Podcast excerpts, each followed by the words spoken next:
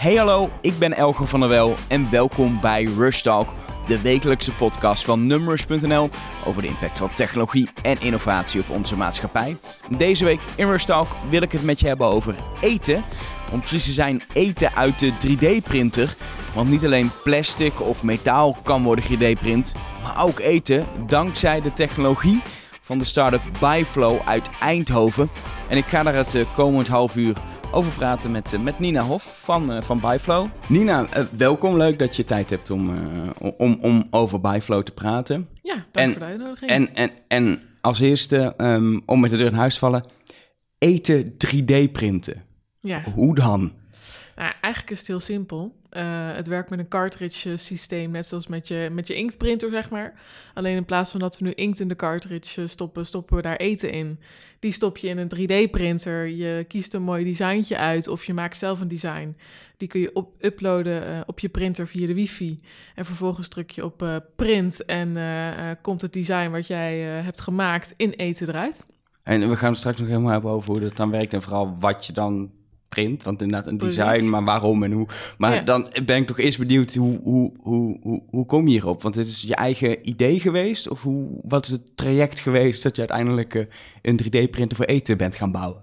Het is eigenlijk nogal een bijzonder uh, traject. Het is nooit echt een bewuste keuze geweest. Uh, nu wel, maar een aantal jaar geleden toen wij begonnen met 3D-printen niet. Um, wij zijn een bijzondere start-up in de zin ook dat we een familie-start-up zijn. Dus ik doe dit samen met mijn broer en met mijn vader. Wauw. Um, mijn broer heeft een aantal jaar geleden zijn eigen 3D-printer uh, ontwikkeld. Eigenlijk vanuit frustratie van 3D-printers op dat moment. En dan hebben we het echt over de start van 3D-printen. Dus dat is een aantal jaar geleden. Um, hij mocht in het weekend bij mijn vader in bedrijf, een FabLab, um, uh, printers repareren. Uh, en dat was op een gegeven moment zat. Hij dacht, ja, dat is leuk. Ik moet hier ieder weekend wel betaald hoor. Maar alles repareren wat kapot is. Maar ik ben industrieel productontwerper. Ik wil juist dingen maken. Ik wil nieuwe dingen maken die goed zijn voor de wereld en die mooi zijn. had een passie voor 3D-printen al toevallig via mijn vader natuurlijk meegekregen. Want je vader heeft dus die, die runt een fablab. Ja, waar je, dus, uh, waar je dus in ja. met 3D-printers, lasercutters en alles wat je maar kan bedenken aan, aan, ja. aan vette technologische spullen kan, uh, kan werken. Ja, dat is een, uh, een hele gave werkplaats inderdaad met allerlei machines. Um, nu tijdelijk gesloten in Maastricht, omdat Byflow natuurlijk een groot succes aan het worden is. Um, maar daar is het eigenlijk allemaal begonnen. Uh, omdat Floris studeerde in Den Haag, uh, ja, werkte in Maastricht in het weekend en in Eindhoven ook nog stage liep door de weeks, dacht hij, ja, dan moet ik ook nog eens een printer maken die ik heel makkelijk kan meenemen op reis. Dus het moest een printer in een koffer worden, zodat hij er eigenlijk altijd aan kon sleutelen. Nou, daarnaast had hij geen uh, budget, dus geen geld. Dus heeft hij zijn eerste prototype eigenlijk helemaal 3D geprint. dus het was een 3D geprinte 3D-printer in een koffer. Um, en omdat mijn vader gespecialiseerd is in materiaalonderzoek in samenwerking met uh, bedrijven, dan moet je denken aan DSM uh, eh, voor siliconen en biorubbers, uh, de Universiteit van Maastricht voor allerlei medische materialen. Um, kwamen ze er al snel achter dat de printers op dat moment niet voldoende waren. Dat waren de printers voor filamenten met van die draden, zeg maar. Ja, van die plastic rolletjes, uh, van die spoeltjes. Ja. Uh, ja. precies. Heel erg stinken. Ja, dat, uh, dat kan ook nog eens heel erg stinken. Ja, ligt er een beetje aan wat je print. Um, en heeft hij op een gegeven moment uh, gezegd van nou, dan moeten we dus eigenlijk een systeem gaan bedenken waarmee we ook andere materialen kunnen gaan printen. Dus meer pasta-achtige materialen. Denk een beetje aan chocopasta. Ja. Dat bedoel ik wel met pasta-achtige materialen. Die dan wel dus hard worden als je, ja, als je print. Die dan daarna hard worden als je print. Um, en dat was dan inderdaad voor keramiek, voor siliconen, uh, voor biorubbers, nou, van allerlei uh, materialen. En het werd een printer dus waarbij je printkoppen kon verwisselen. Dus of voor plastic of voor pasta-achtige materialen. Nou, nu is het heel duur om elke keer siliconen uh, te gaan testen of uh, keramiek. Dus hebben ze in het laboratorium of waar ze dan uh, de printers gingen testen, deden ze altijd Nutella in. En was goedkoop en dat print snel en dus ongeveer letterlijk, pa letterlijk pasta gaan printen. Letterlijk chocopasta gaan printen. En vanuit het FabLab moest mijn vader natuurlijk veel naar beurzen in Europa. In die tijd was dat zeker met de 3D foodprinting conferentie, maar ook op de 3D printing conferences in het algemeen. Um, ja, nam die natuurlijk trots als dat hij was met mijn broer mee met zijn uh, zelf ontwikkelde printer. Ja, dan kan je er wel weer met een plastic printertje naast gaan staan, maar ga er maar Nutella in doen. Dat trekt natuurlijk veel meer de aandacht. Uh, dus uh, zo gezegd, zo gedaan. In Rome eigenlijk allereerst een keer met Nutella gaan printen. En welke periode heb ik het over? Ja. ja, dat is een goede vraag. 2015, ik ging een beetje snel. Dus uh, dit is nu drie, drie jaar geleden, zeg ja, maar. drie jaar geleden. Dus in 2014 is het een beetje ontstaan. En uh, nou, is die zijn eerste prototypes gaan maken. In 2015 zijn ze echt wat meer uh, door Europa gaan reizen. Um, met die printer, gewoon puur uit hobby, uit passie. en voor mijn vader om zijn bedrijf te promoten dan. Het weblab te promoten.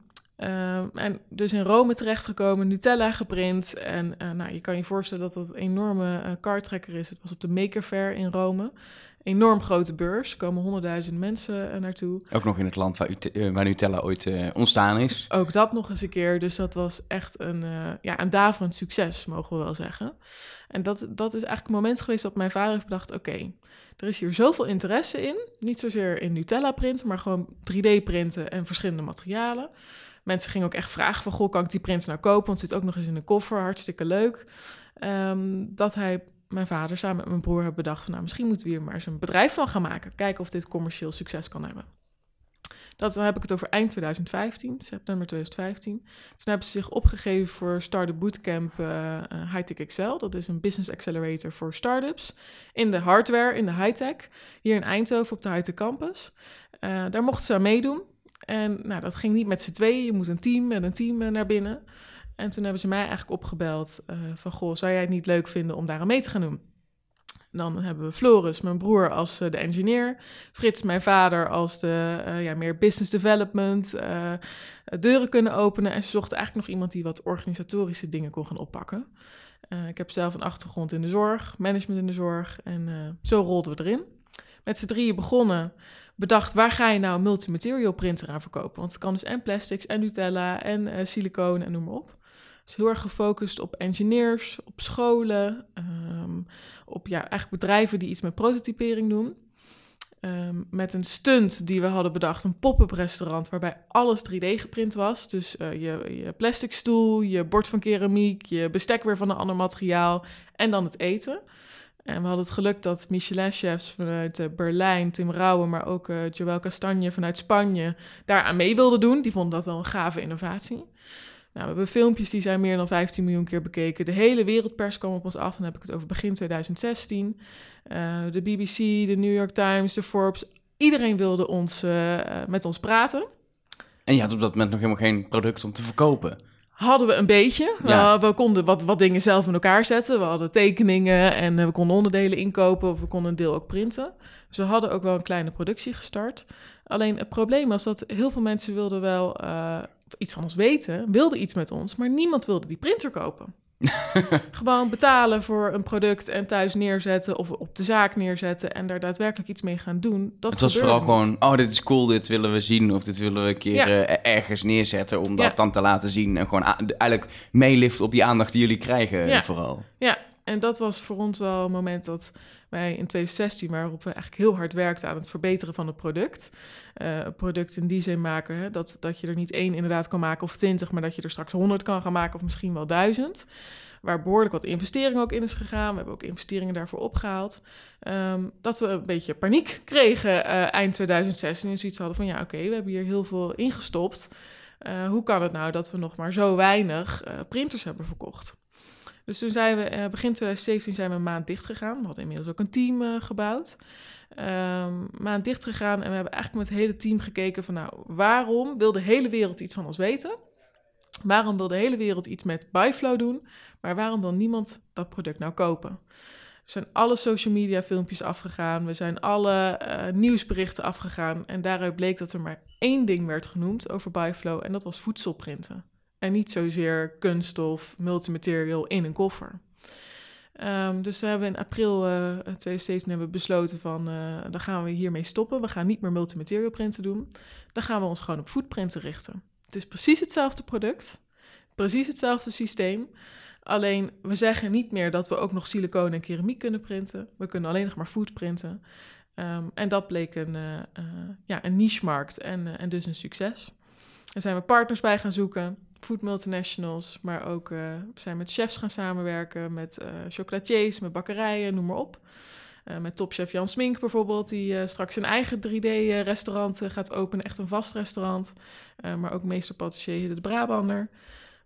Verstegen, die straks voorgevulde cartridges gaat leveren. Nou, oh, wow. op. Dus heel veel ja, wervelend succes. Want jullie hebben nu gewoon een een 3D-print eigenlijk nog steeds eh, dezelfde, dezelfde technisch gezien. Ja. Ehm, eh, en die, die, kunnen, die kun je kopen onder, onder, onder letterlijk het label. Dit is een food 3D-printer. En voor mijn beeld, 3D-printers zijn niet heel goedkoop. Nee. Wat, wat kost het nou dan om, als ik zo'n, ja, voor in huis is het ook denk nee, heeft niets voor waarde. Ik ga niet hele, nee. iedere zondag mijn eten 3D-printen. Maar wat, wat, wat kost dat als je dat wil, wil kopen?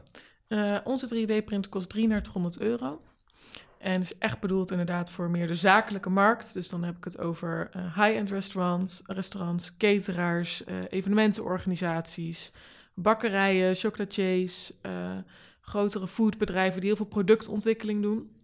Dat is voor ons ook een hele nieuwe markt. Ehm, het is logisch dat je een hamburger koopt of een vegetarische hamburger, maar er zit natuurlijk een heel traject nog achter. Um, en daar gaat de 3D-printer echt een rol in spelen. En hoe dat komt, we kunnen meer dan 50 ingrediënten printen. Dus het is een open systeem, open cartridge systeem.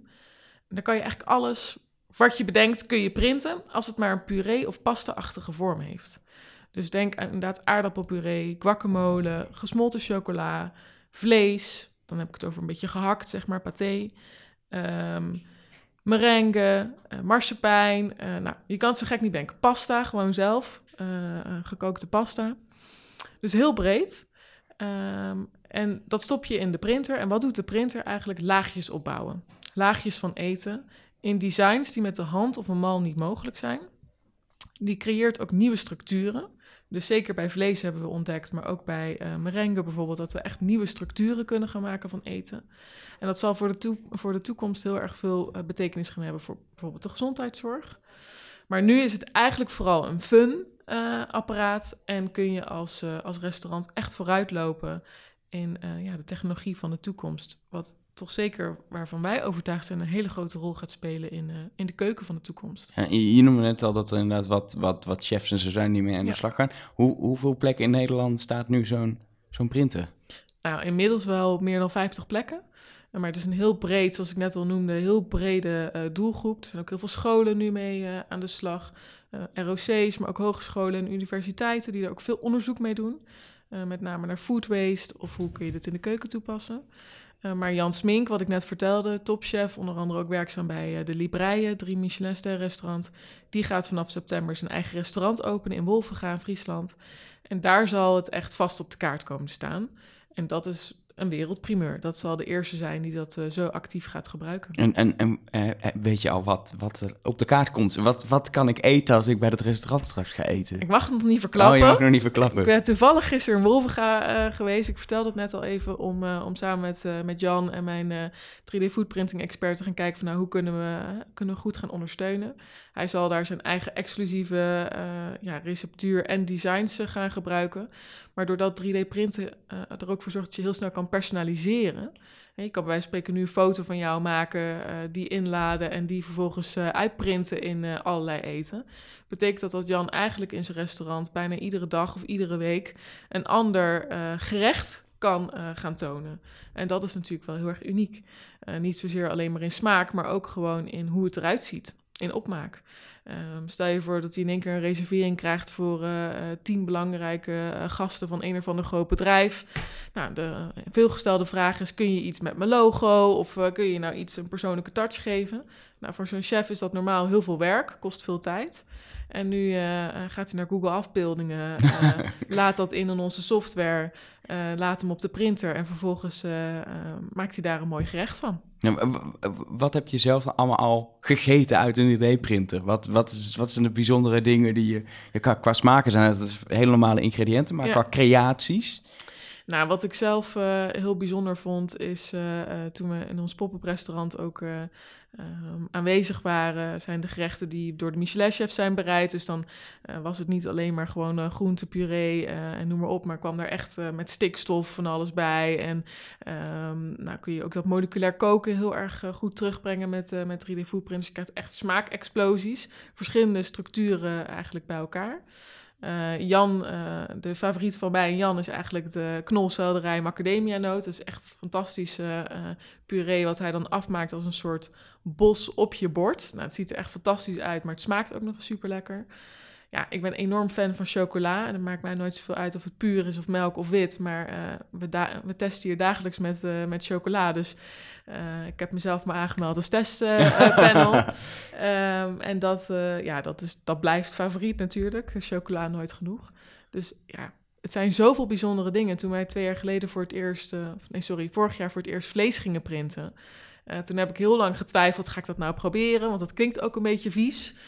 Goed, als je wat meer onderzoek naar doet, dan, uh, dan weet je dat heel veel van ons vlees eigenlijk ook uit een soort 3D-printer komt. Hè. En, een worst komt ook op een, een of andere manier, uh, wordt ook op een of andere manier worst. Een hamburger ook. Alleen, alleen dan zijn er, is het in plaats van heel klein, is het heel dik in één is keer. Is het heel groot? Uh, ja, ja. is het wat meer extrusie, zoals we dat mooi noemen. Um, maar dat vond ik eigenlijk ook wel een heel bijzonder iets. En dat heeft met name te maken met wat ik er bijzonder aan vind, is dat wij erachter kwamen dat er eigenlijk heel veel restafval van vlees is. Uh, nou, we weten allemaal dat vlees eigenlijk niet heel sustainable is om uh, te produceren. Het is slecht voor het milieu. Uh, er is heel veel water voor nodig, heel veel ingrediënten voor nodig om een, om een biefstukje op je bord te krijgen. Nou, als je dan ook nog eens bedenkt dat het er allemaal heel mooi moet uitzien in de supermarkt, want anders koopt niemand het. Ehm, ja, dat betekent dat er heel veel vlees eigenlijk achterblijft. Nou, dat uh, moeten boeren uh, of grote bedrijven tegen kostprijs uh, verkopen. Soms doen ze dat niet eens en gooien ze het dan maar weg. dat betekent dat het dus helemaal niet sustainable is, die, die industrie. Nou, dat wisten we natuurlijk al. Um, maar toen we hoorden van een bedrijf in Australië van... goh, kunnen jullie eens komen kijken of we iets met 3D-printen kunnen met ons restafvalvlees? En we zagen dat we daar echt een bijdrage aan konden leveren. Perfect goed vlees, uh, een gehakt van gemaakt, vervolgens uh, in de printer gestopt en hele exclusief borrelhapjes geprint, uh, hele gave hamburgers. daarin samengewerkt ook met een aantal chefs. En die bleken gewoon bereid te zijn om veel meer voor dat vlees te betalen dan, dan normaal. Nou, dat vind ik iets, um, dat is nu heb ik het over vlees, maar dat gaat over restvoedsel in het algemeen. Denk aan alle kromme komkommers die we niet willen kopen in de supermarkt of producten waar een klein plekje op zit. Nou, als we daar in de toekomst een bijdrage aan kunnen gaan leveren, dus echt het, het food waste verhaal met 3D footprinten, omdat je er unieke vormen van kan maken, nou, daar, daar word ik heel erg blij van. Ja, ik kan me voorstellen dat je ook uh, dat je nog iets, iets, iets meer bijdraagt dan, uh, dan puur, uh, puur dat je gewoon iets lekkers ermee kan maken. Wat, wat ik me afvraag, het is natuurlijk heel erg, een, uiteindelijk, print is een soort uiterlijk ding. Uh, je, kan, je kan, je zegt heel makkelijk unieke dingen maken. Misschien ook wel dingen maken die je eigenlijk met de hand nooit kan maken. Omdat je het in laagjes opbouwen. Dat zie je ook bij normaal 3D-printen. Dat er vormen mogelijk worden die eigenlijk eerder niet echt makkelijk te maken waren. Maar kun je op smaakvlak ook dingen die zonder een 3D-printer niet kunnen? Nou, daar zijn we wel mee bezig. Dat is wat lastiger, omdat je natuurlijk gebonden bent aan uh, een bepaalde structuur die geprint kan worden. Uh, denk aan uh, metaal. Ja, dat wordt ook niet in één keer vloeibaar, zeg maar. Er zijn processen voor nodig om dat printbaar te maken. Dus um, we krijgen het in smaak minder, maar in structuur kunnen we wel een heleboel. En dat is, nou, wat ik net vertelde met vlees, maar ook met, met ingrediënten zoals chocola. Omdat we het veel dunner kunnen maken dan de huidige productietechnieken. Dus daarin kunnen we wel heel veel. En structuur draagt ook heel veel bij aan smaak van een product. Uh, dus in die zin zou je ook met smaak uh, kunnen gaan spelen. Ja. En mengen van ingrediënten natuurlijk. Ja. ja. Wat ik me afvraag, je hebt nu ja, echt wel een, een, een, een goed lopende start-up. Je hebt klanten, je hebt mensen die echt inderdaad nou, een heel restaurant gaan openen mee. Wat, wat, is het, wat is het pad voor, nou ja, laten we zeggen, het komende jaar, komende twee jaar? Is het echt heel snelle groei en hoop je dat er in elke stad wel een restaurant is wat zo'n ding gaat gebruiken? Of zeg je juist, we kijken juist naar de verbreding van die markt, je zegt onderwijs, maar ook uh, voedselontwikkeling waar, uh, waar dingen worden geprobeerd. Wat, waar, want nog steeds, uh, ook al ben je gespecialiseerd in het eten, is het nog steeds uiteindelijk best wel breed. Ja, ja, dat is natuurlijk ook het gevaar van een start-up, hè, dat je te breed blijft en dat je onvoldoende gaat focussen. Nou, daar zijn we ons ook wel heel erg bewust van. Maar omdat we met 3D-footprinten zoiets nieuws hadden, ja, moesten we eigenlijk ook wel heel breed gaan, want we hadden geen idee van wat kan je er nou eigenlijk allemaal mee. Maar wij denken wel, of wij denken, wij gaan nu wel steeds meer focussen. We gaan ook steeds meer specialiseren in bepaalde markten. Um, waar we nu vooral focus op hebben zijn inderdaad uh, restaurants, cateraars en uh, bakkerijen. Uh, scholen komen daar eigenlijk achteraan in die zin dat scholen vaak zelf heel veel mogelijkheid hebben om te experimenteren. Dus dat vraagt minder bijdrage ook van Byflow daarin. Um, maar als je kijkt naar de langere termijn van 3D-footprinten, Ehm, onze printer is nooit gemaakt om alleen maar te 3D footprinten. Hè. Komt uit een hele andere historie. Dus wij zien inmiddels, doordat we ook zo breed hebben ingezet, wat, wat de behoeftes zijn in de markt uh, van food. Um, en zien dat we eigenlijk meer de industriële kant op moeten gaan. Dus uh, grotere machines, snellere uh, machines, die in kleine producties wel ja, gecustomized productieruns kunnen draaien. En denk aan uh, de Starbucks hier op de Hightech Campus, die uh, een keer een ander chocolaatje straks wil kunnen aanbieden dan uh, de Starbucks op Amsterdam Centraal. Om het net wat persoonlijkere touch te geven. Dus... Of, of, even een heel klein productielijntje voor de, voor de, voor de kerst, iets speciaals. Precies, ja. dat is ook een hele belangrijke. of de chocoladeletters met Sinterklaas, of de, nou, noem maar op.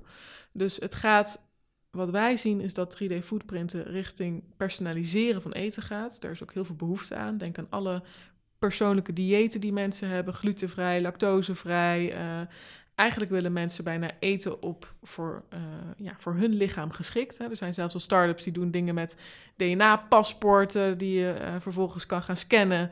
Uh, waaruit uitgelezen wordt van nou, wat moet jij gaan eten vanavond om, um, om gezond je leven door te komen.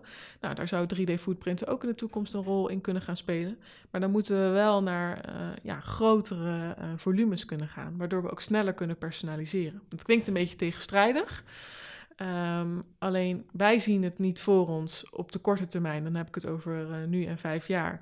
Dat jij straks inderdaad een 3D footprinter thuis hebt staan. Maar we kunnen ons wel voorstellen dat er centrale plekken zijn waar straks grotere machines staan. Die voor jou gepersonaliseerd eten gaan maken.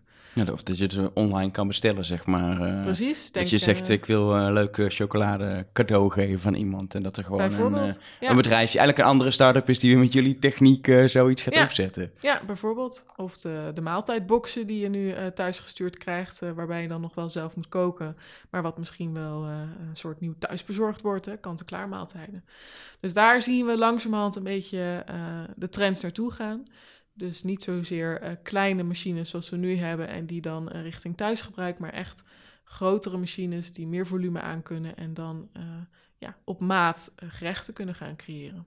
Ja, en wat dat betreft is wel een ding altijd met 3D-printen volgens mij dat het niet de meest snelle manier van iets, iets maken is. Ik heb wel eens iets laten 3D-printen door zo'n shop en dat ze zeiden, ja, we moeten er daar nog eentje doen. Over acht uur is het klaar. Ja. is, dat, is dat met jullie 3D-printen ook wel het geval dat het gewoon echt veel tijd kost? Uh, ja, goed. Kijk, met eten werken we natuurlijk met andere ingrediënten. Um, op dit moment hebben we al een behoorlijke versnelling kunnen maken. Waar we vorig jaar een kwartier over een gerecht deden, kunnen we dat nu halveren. Dus dat gaat naar zeven minuten. Uh, voorgerechten kunnen in uh, drie à vier minuten gecreëerd worden. Dus het is wel een andere manier van werken. Je moet het eigenlijk al meenemen in je mise en place, als ik het even bij food houd. Um, en de uitdaging die we daarin hebben, is dat we nu een heel breed hebben ingestoken. We hebben een open cartridge systeem. Ik vertel net al even, je kan meer dan 50 ingrediënten printen. Dat betekent ook dat ieder ingrediënt reageert anders op 3D foodprinten. Dus dat is een van de redenen waarom we ook met ingrediëntleveranciers zoals Verstegen uh, samenwerken. Om veel meer van die ingrediënten te leren. Om ook daarop onze technologie te kunnen aanpassen. Om het bijvoorbeeld sneller te maken. Maar ook om uh, grotere uh, aantallen aan te kunnen. Uh, dus ja, om uh, antwoord te geven op je vraag, op dit moment gaat het nog niet snel genoeg. Kijk, Jan heeft straks uh, voor 40 gasten tafels in zijn restaurant. Um, dat is nog te overzien. Nou, heeft hij dan één printer of heeft hij er meerdere straks? Hij heeft meerdere printers, ja, ja. Zodat hij echt wel simultaan een aantal kan aanzetten om, ja. om de voorgerechten ja. te gaan printen, zeg maar. Ja, en dan gaat hij ook echt open in het restaurant neerzetten. Dus ook echt op een centrale plek, zodat mensen kunnen zien van... wat gebeurt daar eigenlijk? Het moet ook echt een soort ja, een, een soort open keuken. Hè. Onze printer is ook heel open, dus je kan precies zien wat er allemaal gebeurt.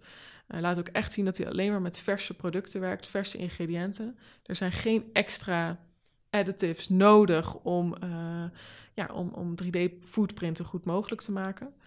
Um, maar het gaat inderdaad nog vrij langzaam. Maar zodra wij veel meer kennis krijgen van de ingrediënten, dat op een gegeven moment ook kunnen gaan combineren met allemaal slimme technologieën die, uh, als je een, uh, een cartridge inlaat, meteen kan lezen van, uh, oh dat is dit product, dus dan moet ik op deze snelheid gaan produceren. dan zal dat 3D-footprinten veel sneller gaan dan wat het nu is. Ja, en wat dat vraag ik me ook af, weet je, chocolade, dat eet je koud, maar je had het ook over, over allerlei purees en zo, die ja. wil je wa warm eten? Hou, hou je, is dat goed warm te houden als je dat gaat printen? Als je toch een paar minuten moet, eh, moet printen? Ja, nou, we kunnen de, eh, de plaat waarop je print, dus eigenlijk het printbed zeg maar, kun je opwarmen tot eh, ongeveer 80 graden. Nou, dus met name voor vlees en dergelijke is dat nodig om ook voedselveilig eh, te kunnen produceren. Ehm, maar we hebben inderdaad de hurdle dat we nog niet in een, in een warme omgeving, het is geen magnetron of iets dergelijks. Eh, dus het zijn nu redelijk koude eh, ingrediënten. ehm, die warm worden gehouden door bijvoorbeeld eh, de warmhouten lampen. Uh, maar waar e- eigenlijk in de gerechten vooral rekening mee wordt gehouden dat het een, uh, een koud gerecht wordt en uh, koud geserveerd. Uh, maar inderdaad, wat ik net noemde, vlees bijvoorbeeld, moet je daarna gewoon afbakken, Ja. frituren. Uh, dat gebeurt ook wel met andere ingrediënten, waardoor het toch warm is of warm blijft.